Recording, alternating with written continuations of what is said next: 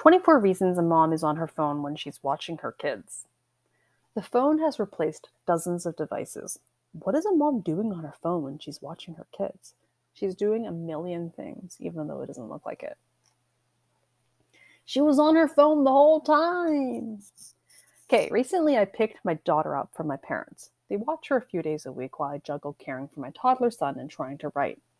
I ask my usual questions What did you guys do today? What did she eat? How was she? Did she poop?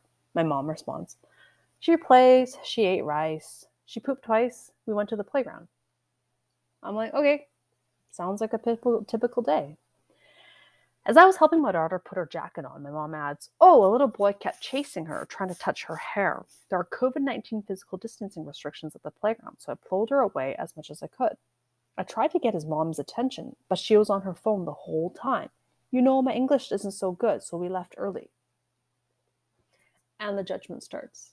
I was annoyed, judging this mom, whom I've never met, for not paying attention to her kid. Then I got angry. It's her fault my daughter had to cut her playground time short. If she looked up, even for a second, she could have told her son to distance himself. She shouldn't be allowed to use the playground if she doesn't follow the rules. What kind of parent lets her kid do that, especially during a time like this? A lousy one. I bet she wasn't even doing anything important on her phone. She was probably scrolling on social media, looking at makeup tutorials or mindless gossip instead of watching her kid. What a horrible mother. Wow, I sound like a horrible person.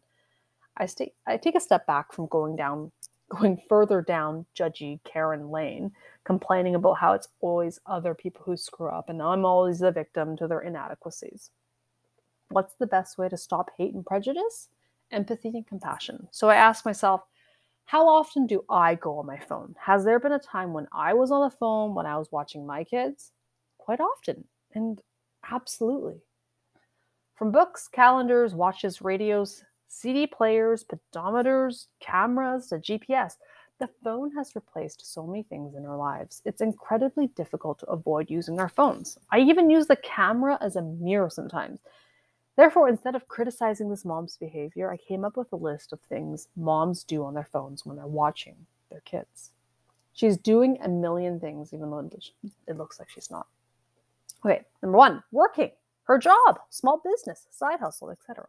Number two, research, researching how to fix a leaky faucet, running toilet, broken carburetor. Number three, scheduling appointments for hot water tank replacement, roof repair, exterior painting. Number four, checking email to see where, the, where she is on the waitlist for her kids' swimming lessons. Number five, finding out when the pool or skating rink or gym or, or whatever is open.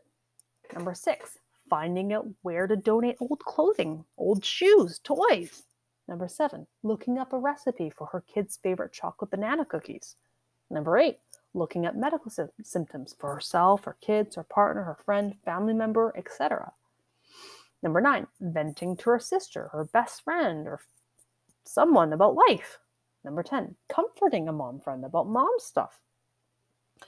Number 11, checking the weather to see if it's going to rain later that week in case she needs to postpone that kid's outdoor birthday party.